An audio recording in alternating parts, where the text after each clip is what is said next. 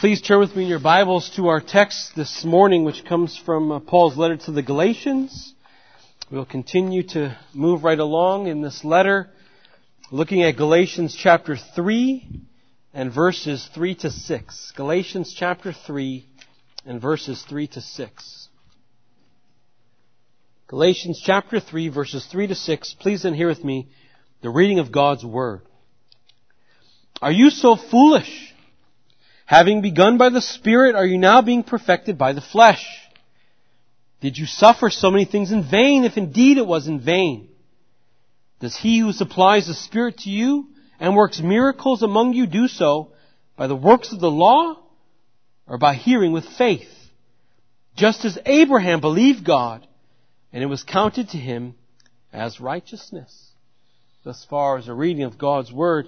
Now last week, and continuing into this week, we are reading Paul's impassioned response to the saints in the churches of Galatia who have began to desert the apostle uh, by turning their back on the gospel and now following after a, a false gospel. And so, as we seen last week, Paul uh, reminded them of the powerful manner in which they saw Christ crucified with eyes of faith when, when Paul preached the word to them. And it was at that time that they received Christ and all of the benefits thereof.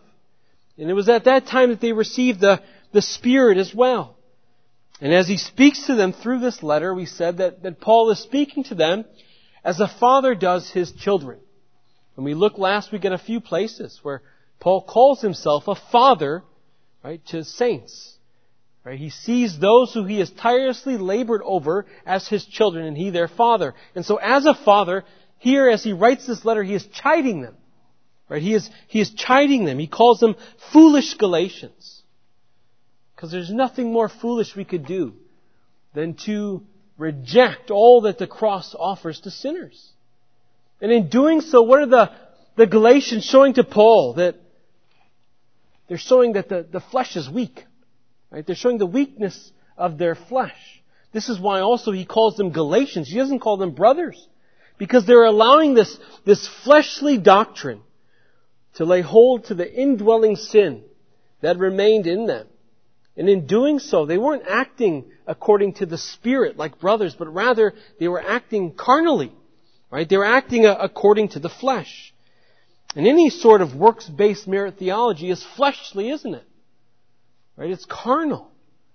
Any doctrine that would seek to detract from the glory of God and place it upon man is carnal doctrine. It's sinful doctrine. It's, it's fleshly doctrine. And who is behind that doctrine? Well, as we've seen last week again, it was the devil ultimately. Right? Who is, who is behind this doctrine. He is orchestrating these things. Now he does so with the uh, assistance of the world as they, as they work with him. And he, through the word, then the world produces all sorts of deceitful schemes. Right? Meant to, meant to lay hold to the hearts of sinners.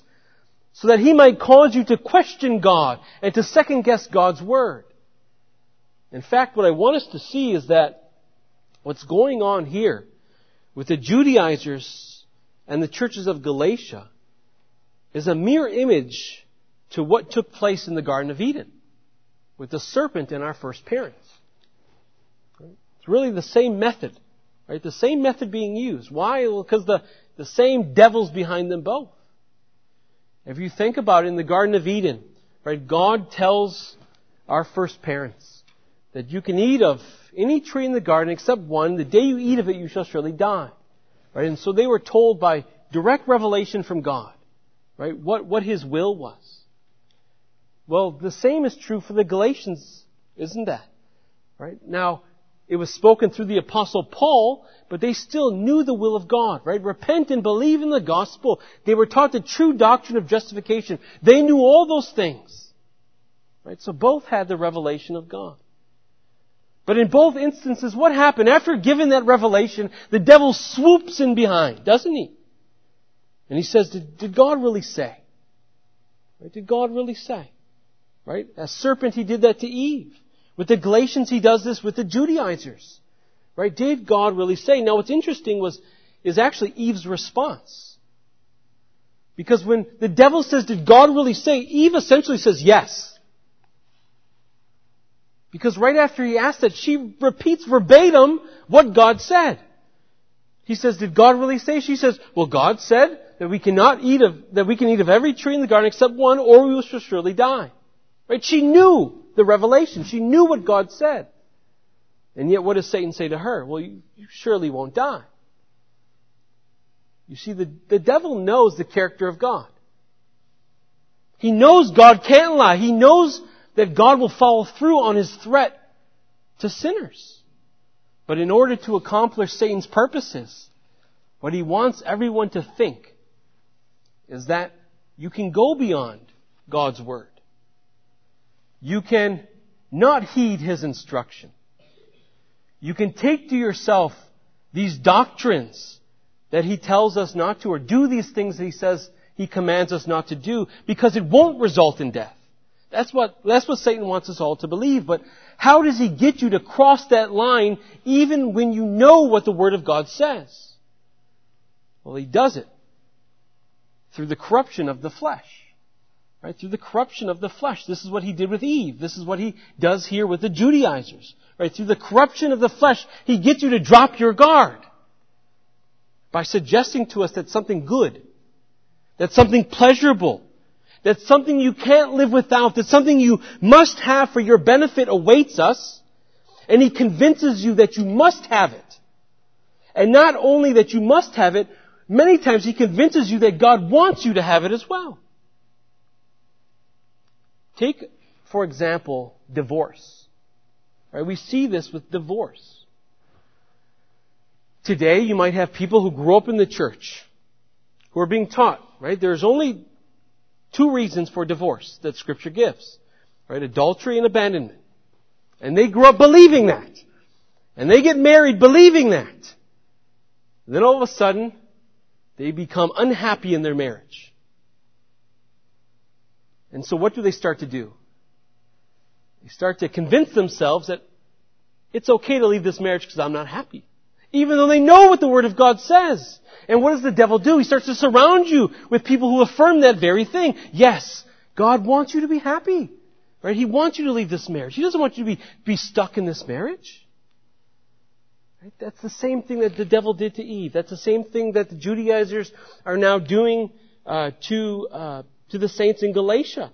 Right? They know the Word of God. Right? But what he's doing is he's he's he's getting them to cross that line by presenting to them something that appears good to them. And he makes them think that even God wants them to do it. Right? Oftentimes, even the thing that, that the devil presents to us is, is something that appears very spiritual, isn't it? Think about what the devil said to Eve. When he says that you surely will not die, he says that you will be made like God. Or you will have your eyes open knowing good from evil. Well, who doesn't want to be more like God? Right? He presented to them something that seemed like a spiritual good. And that's the same thing that's happening here with the, with the Judaizers. Right? The Judaizers, Judaizers aren't saying forsake Christ. They're just saying, look at all that Moses has to offer that perhaps Christ can't fulfill for you, but Moses can, so just add him in addition to Christ. They were made to believe by the Judaizers that to add Moses to Christ would be a spiritual benefit. But the devil all along knows that to add Moses to Christ is to forsake Christ altogether. But that's what he wants them to do. Right? That's what he wants them to do. And, and how does he make them believe that, that Moses is good?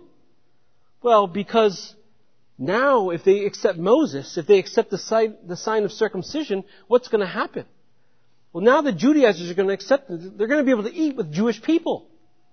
Right? They're going to have the, the full benefits of membership into the covenant they believe. Right? Because they're being taught that something is lacking in their relationship right now with God that the Mosaic law is going to fill up. And so it's as if they're, the Judaizers are saying, did, did God really say? Right? Did God really say that all the promises are yes and amen in Christ?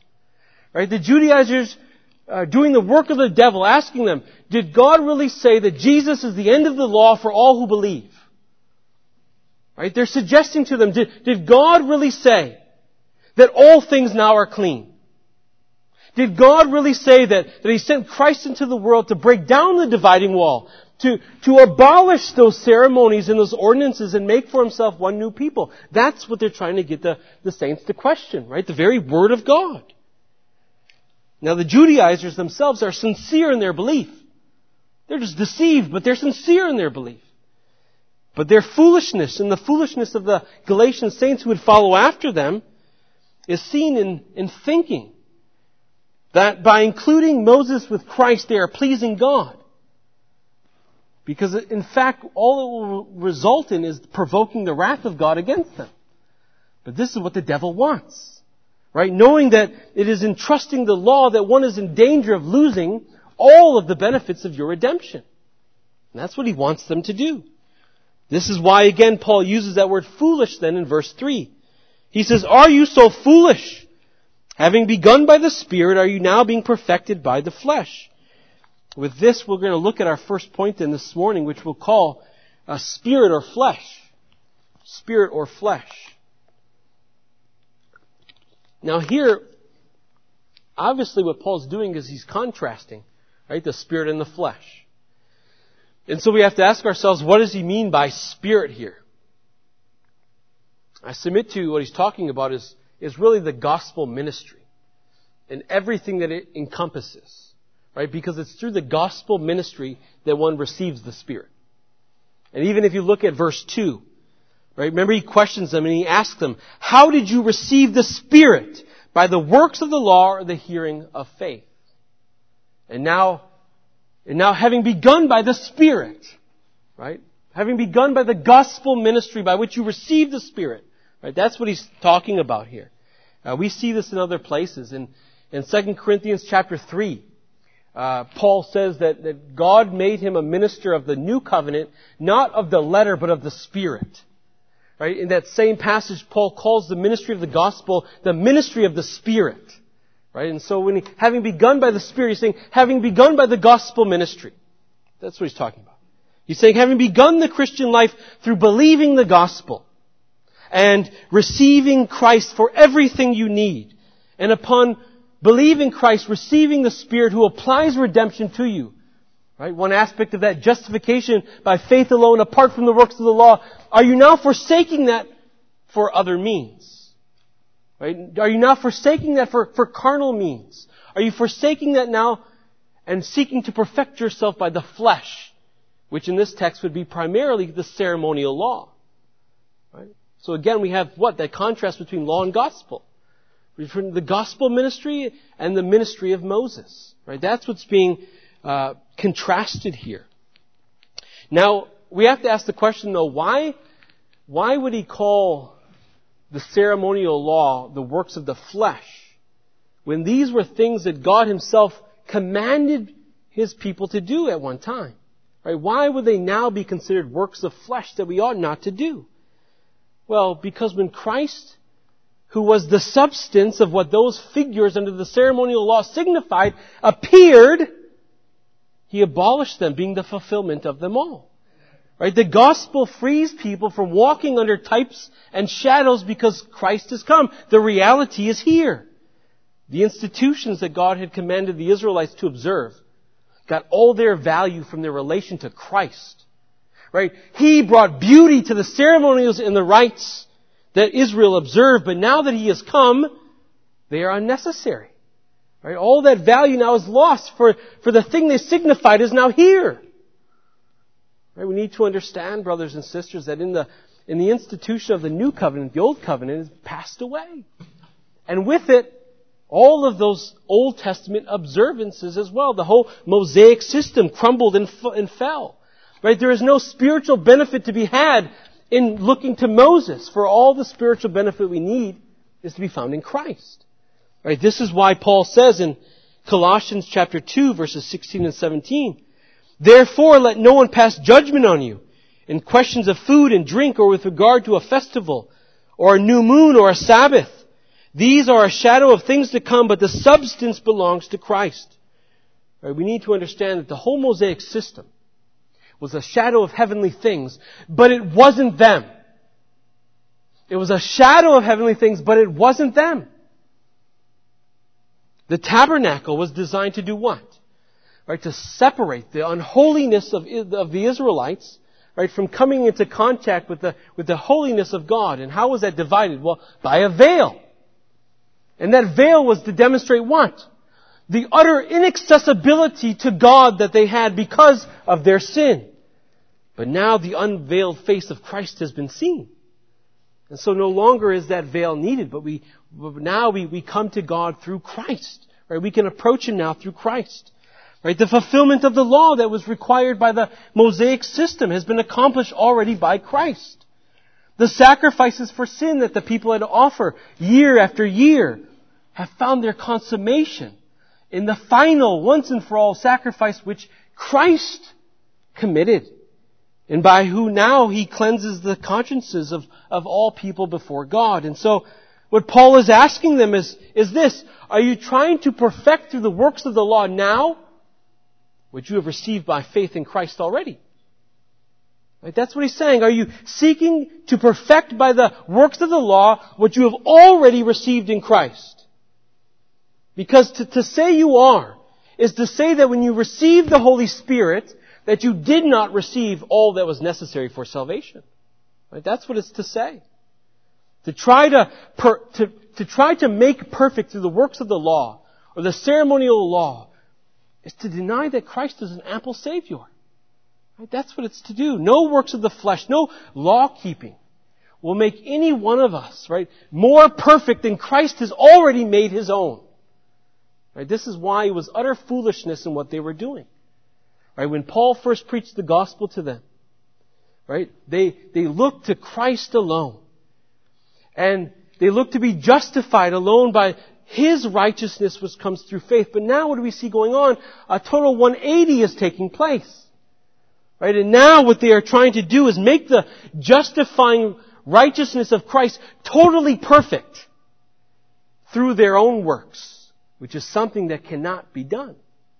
Right? What they were doing was, was confusing justification. Right? They were, they were believing as if justification was, was two-staged. Right? One part was God's, and now one part is theirs through the observance of the law. But this is what we all need to understand. There is, there is no not yet aspect of justification that awaits any of us. Hear me again, there is no not yet aspect of justification that awaits any of us. Right? Christ is the sole basis of our justification. His work, His life, His death, His resurrection. What He did, not what you and I do. Even those Spirit-led works that you and I do have no basis with our legal standing before God, not now or in the future. This is why Paul says in Romans 8.1, there is therefore now no condemnation for those who in Christ Jesus. Brothers and sisters, there are no degrees in your justification. Right? There's no higher degree of justification.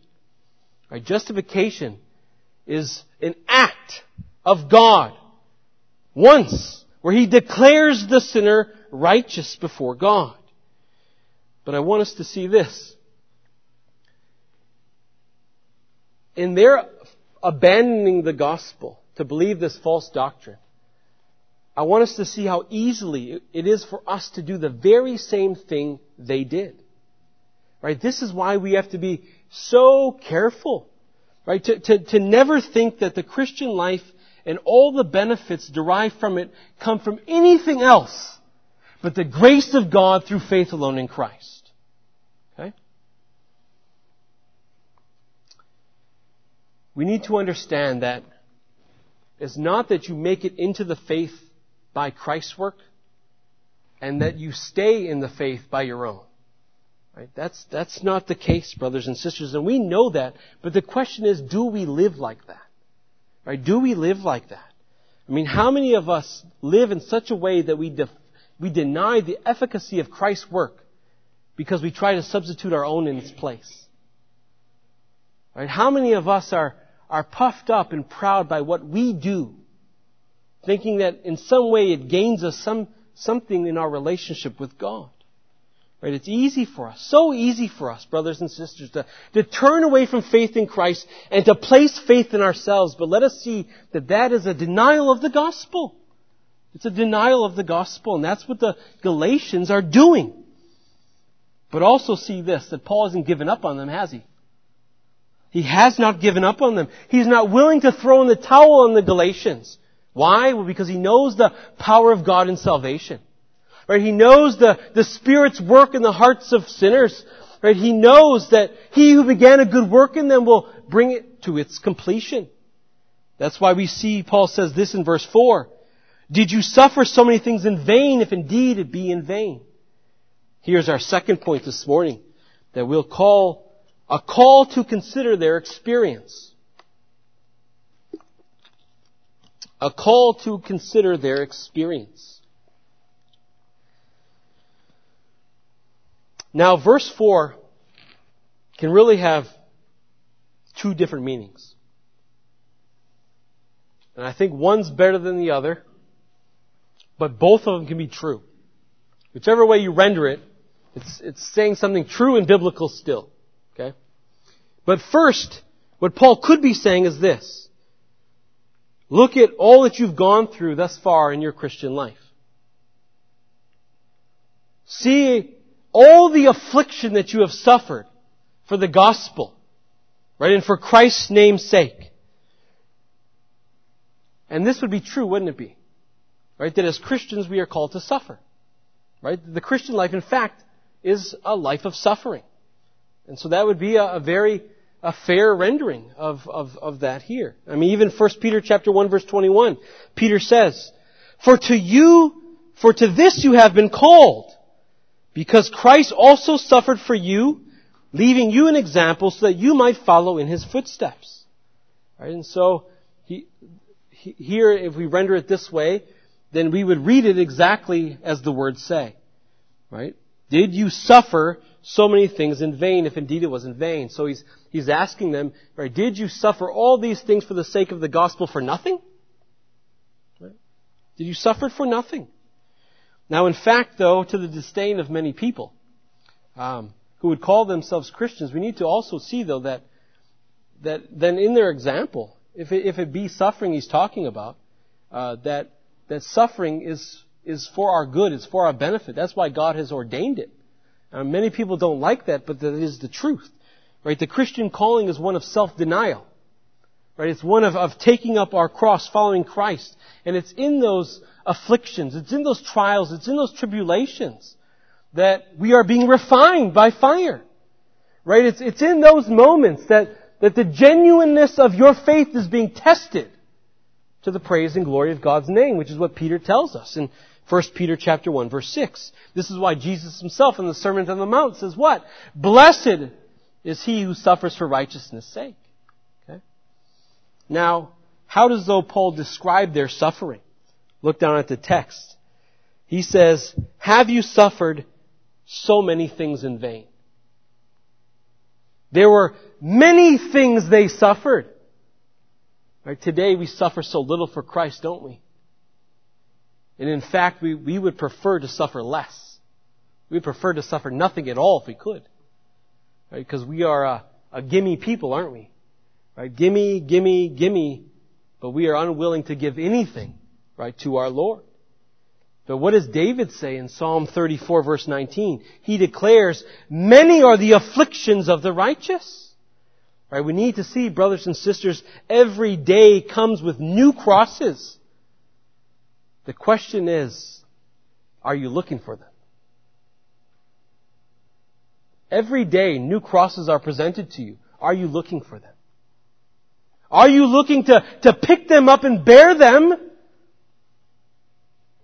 Or do you look to escape and avoid them? Not wanting to endure anything for Christ. Now, Paul says, if they be in vain, because he isn't convinced that they're going to go on sinning in this way.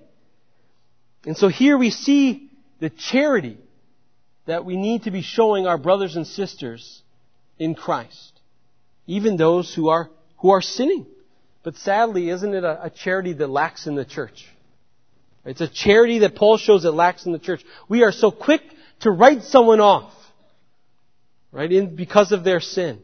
Right? To, to cast them aside because they have been deceived maybe by some, by some new wind of doctrine. Instead of what we ought to be doing is hitting our knees and praying for that person. Asking God that, that He would bring them to repentance and, and, and ourselves encouraging them, right, through the faith. Through presenting to them that, that true doctrine. Right? When they sin, brothers and sisters, we should not presume that they are not believers. But we should trust that if they are the Lord's, He will bring them to repentance. Right? That in doing so, He will demonstrate the irrevocability of His promises to His people who belong to His covenant. Right? Today, it would be sad, but surely the, the church would have casted off David in his sin and counted him no, no believer at all. We would have casted off Peter in his, in his sin and counted him no believer at all. The only reason why we don't is because we know how the story ends. So don't be so quick to, to write everybody off just because of sin, especially because you know you wouldn't want that happen to you when you sin against the Lord yourself. So see that although he rebukes them, and sin must be rebuked, we're not saying that, right? Sin must be rebuked, but he does so with balance. Right? He rebukes them with balance. Yet wouldn't it be true that all would be in vain? Right? That their suffering would be in vain if in fact they don't repent. And they deny Christ and the cross and lay hold to, to Moses. Right? If that's the case, then, then, then it's true. What good has their suffering done? It hasn't brought them any closer to the Lord. It hasn't made them more dependent on Him. It hasn't conformed them into the image of His Son. Right? It hasn't done any of those things. It's been suffering that has been a suffering of no value. But ultimately is going to end with what? Eternal suffering. Right? Because they have not come to repentance over that sin. But now let's look at the other way that this verse could be rendered, which I think is probably the more accurate way and, and better fits with the context of the passage. Now, initially you wouldn't know this, right? You'd have to, to look at the words to know the meaning of the word. And so, uh, that word suffer here also can mean experience. And so if, if many of you, if you look down probably at the footnotes in your, in your Bible, it will say, can also mean experience. Right? So although suffered works and can be true as we've just seen, to interpret it as speaking of what they experienced when they received the Holy Spirit I think makes better sense with the overall argument that Paul's making because at this juncture, are they suffering for Christ? No, they've given up suffering for Christ, haven't they? In order that they might give in to the, to the Judaizers. And remember, Paul's argument is meant to cause them to remember how they received all of the benefits of Christ. Right? Was it through the works of the law or was it through faith? And so he's saying here, it's through faith that you experience all of the glorious privileges of the gospel. Right? That's what he's saying. It's through faith that you experience grace and forgiveness and peace and joy and the indwelling work of the Spirit. Unless it was in vain. Unless it wasn't true. Unless it wasn't the case. But Paul obviously is hoping that when they read this that they're going to answer, no, it wasn't in vain. That they're going to repent of their sin that they're going to forsake the doctrine of the Judaizers and they're going to hold fast to the true gospel and the true doctrine of justification by faith alone. So he wants them to acknowledge that it is by grace and through faith in Christ which is the reason that they have experienced all of these great privileges. Not through the works of the law, but through faith in Christ.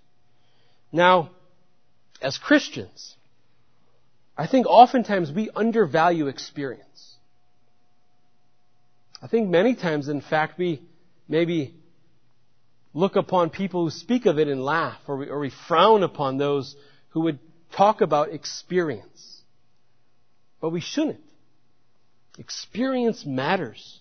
Right? Your Christian experience matters. The Christian life is not just a life about knowledge, but it's a life of experience as well. Right? This is the very thing that Paul says to the saints. It's what they experienced that he is calling them now to remember. Right? Remember what you experienced. Or was it all in vain? Right? Because when they remember what they experienced, to them it will be a thundering reminder of God's power in their salvation. Right? Just to know the right things without experiencing them doesn't conjure up much assurance of faith in us, does it? Right? Full assurance comes through not only trusting the promises of God, but experiencing the glories of your redemption. Right? Experience, brothers and sisters, is a part of the Christian life.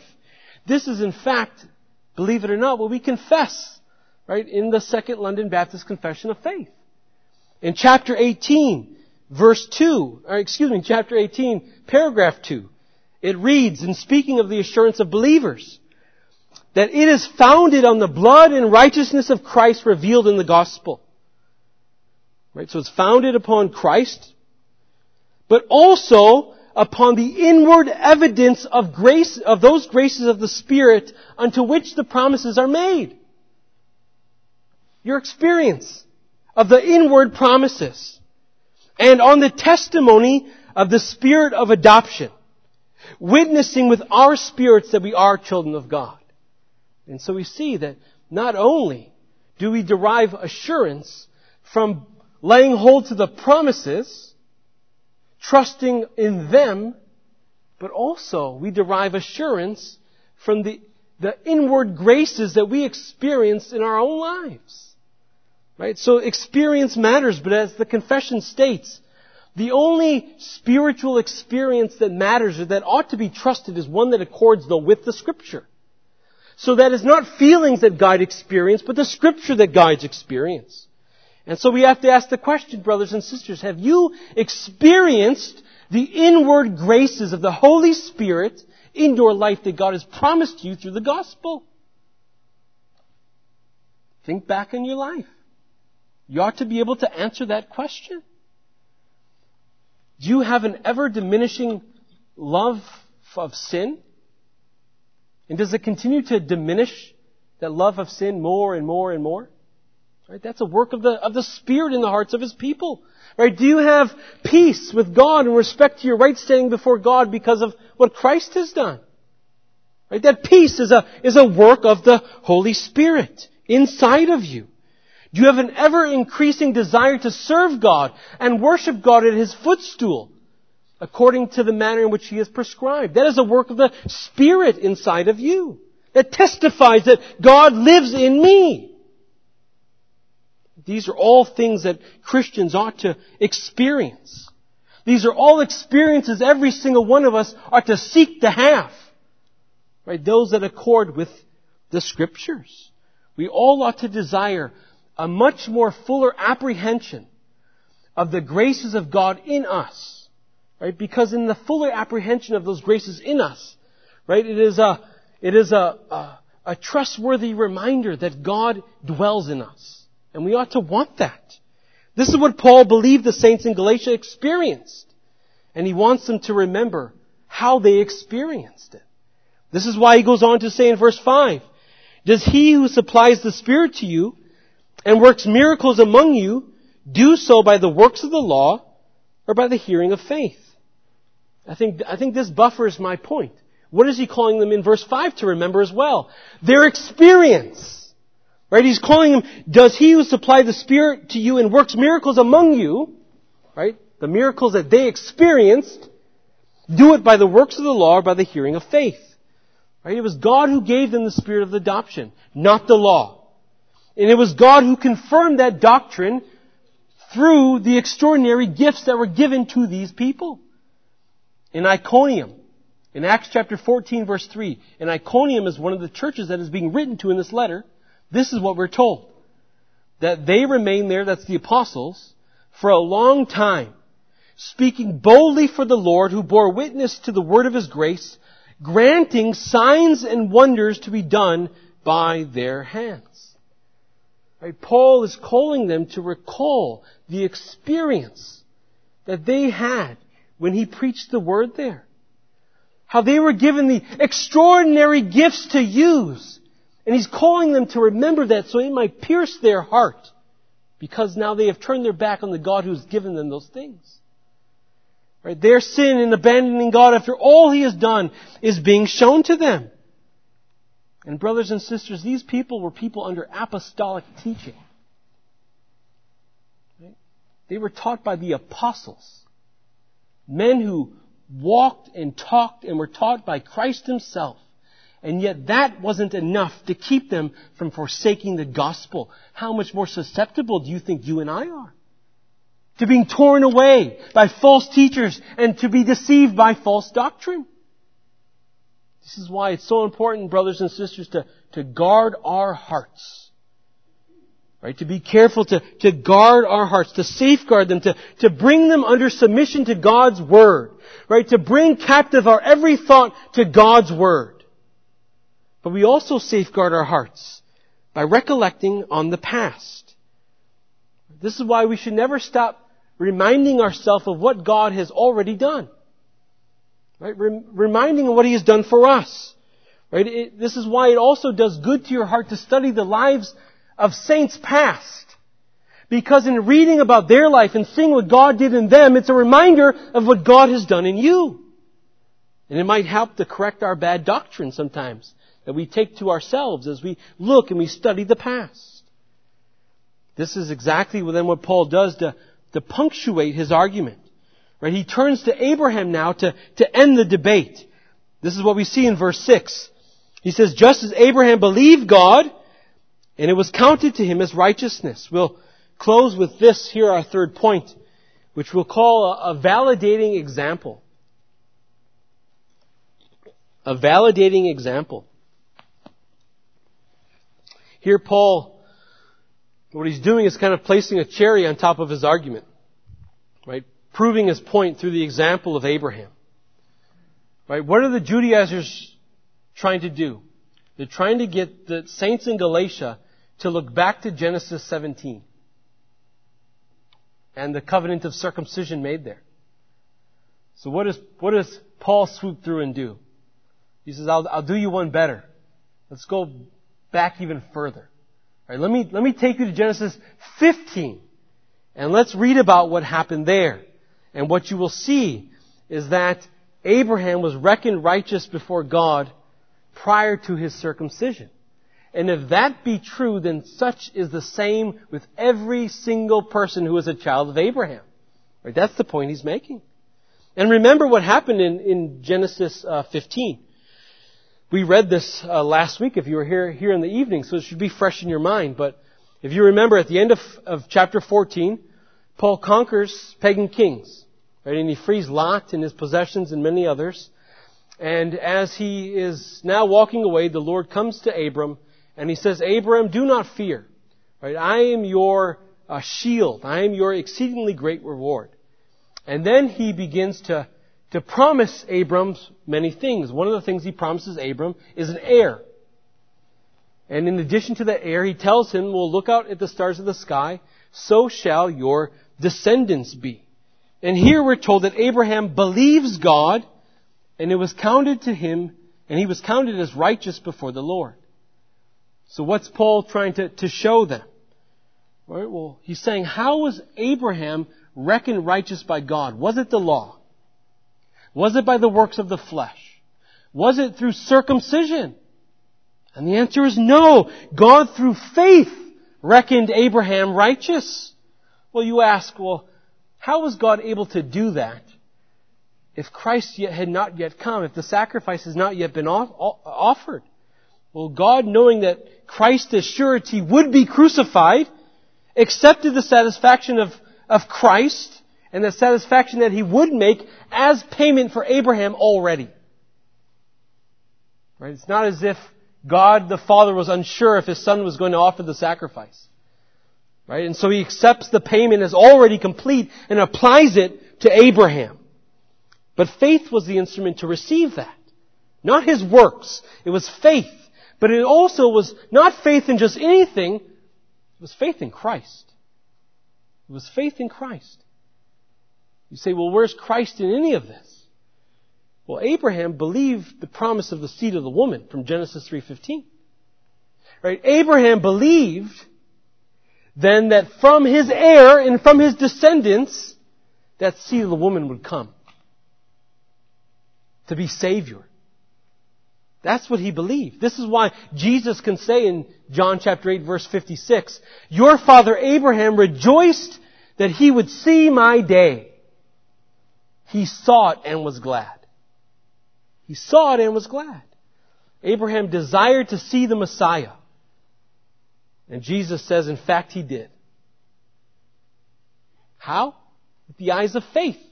Even back then in Genesis 15.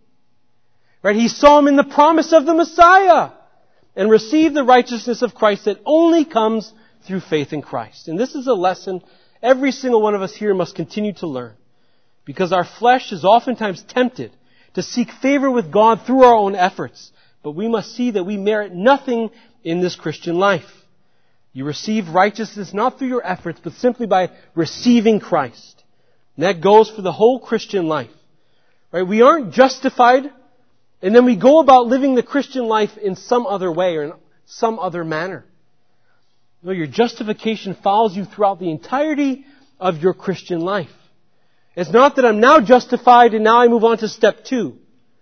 Never at any point in the Christian life do you stand before God on the basis of anything else but the righteousness of Christ.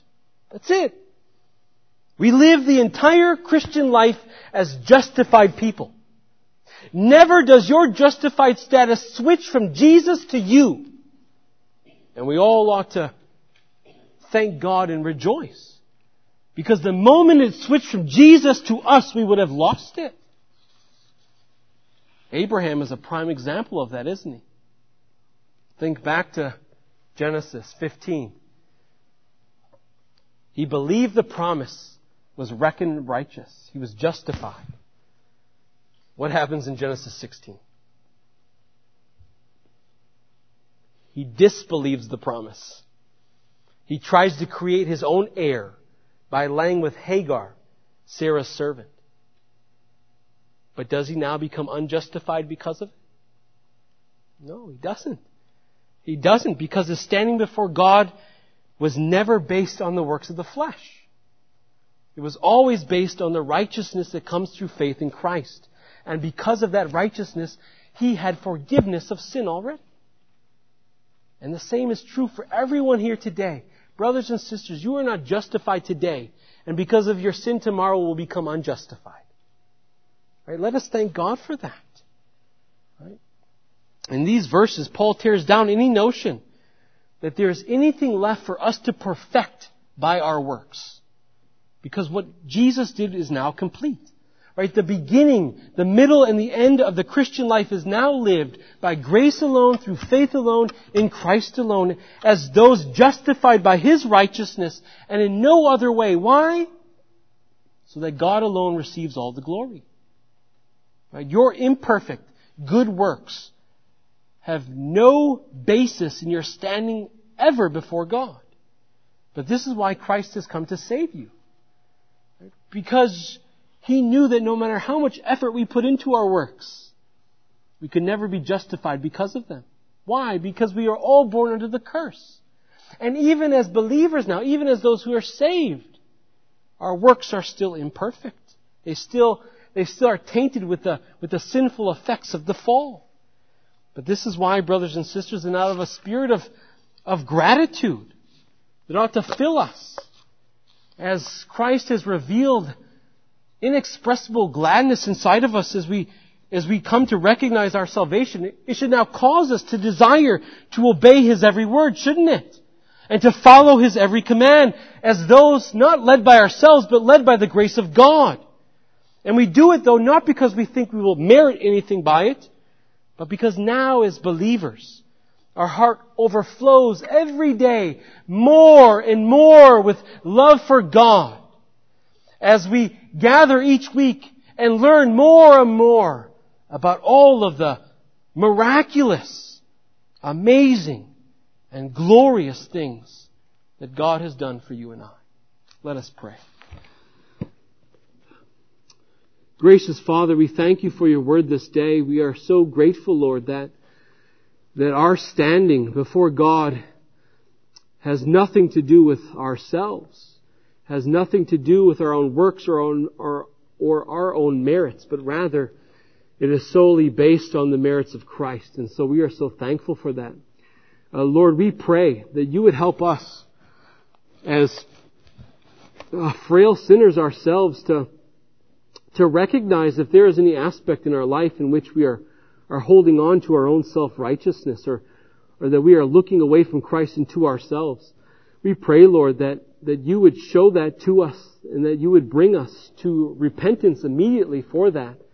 And that, Lord, we would uh, never again right, look away for Christ, uh, look away from Christ to anything else for our righteousness, recognizing that uh, the only way that we can ever stand right before God is through faith in Christ. And so, Lord, we pray that you would uh, continue to remind us of that each day. Uh, Lord, that you would also, though, remind us of what we have been called to now as those justified by God. And that is people who suffer for Christ's sake. Uh, Lord, we pray that you would give us a, a, a courage and, and boldness and strength to, to look for those daily crosses in our lives and to not run away from them or avoid them, but rather to, to take them up and to follow after the manner in which Christ has left for us. Also, though, not so that we might gain anything by it, but rather, Lord, that, that uh, you have promised by your grace to conform us to the image of your Son through it. And that is what we hope for. And so, Lord, we just pray that today your word has, has worked in the hearts of the saints that you would sanctify us through it, and that you would even bring to saving faith those who have not yet come to faith. And we ask all these things in Christ's name we pray. Amen.